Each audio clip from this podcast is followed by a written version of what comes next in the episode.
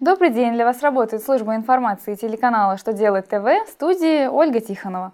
В этом выпуске вы узнаете, как исправить сведения персонифицированного учета в расчете по страховым взносам, на каком основании компании могут отказать в регистрации, сколько часов в день могут работать несовершеннолетние. Итак, о самом главном по порядку. Федеральная налоговая служба разъяснила, как уточнить сведения персонифицированного учета, отражаемые в третьем разделе расчета по страховым взносам, если от налогового органа получено уведомление об отказе в его приеме. Так, для исправления персональных данных, идентифицирующих физических лиц, нужно представить раздел 3.1 с первоначальными неправильными данными и раздел 3.2 с нулевыми показателями. То есть нужно обнулить прежние данные раздела 3. Одновременно в уточненный расчет необходимо включить правильно заполненный третий раздел по каждому из этих физических лиц.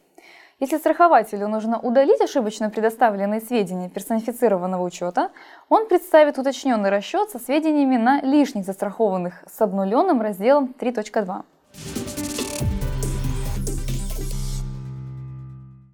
Суд счел достаточным для отказа в регистрации расположение компании в здании на реконструкции – Налоговики отказали юрлицу в регистрации, поскольку оно находится в здании на реконструкции, а значит по указанному адресу не может вести деятельности.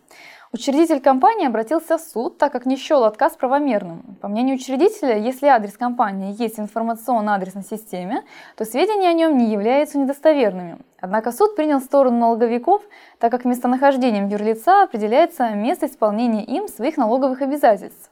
Поскольку в недостроенном здании деятельность вести нельзя, компания не может исполнять по указанному адресу свои обязательства. Значит, сведения не являются достоверными и могут затронуть экономические интересы контрагентов компании.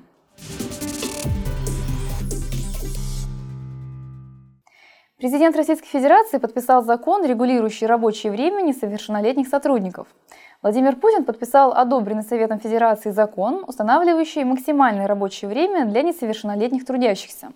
Так, 14-летний сотрудник может работать не больше 4 часов за рабочий день, 15-летний не более 5 часов, а 16 и 17-летние не больше 7 часов в день. На этом у меня вся информация. Благодарю вас за внимание и до новых встреч!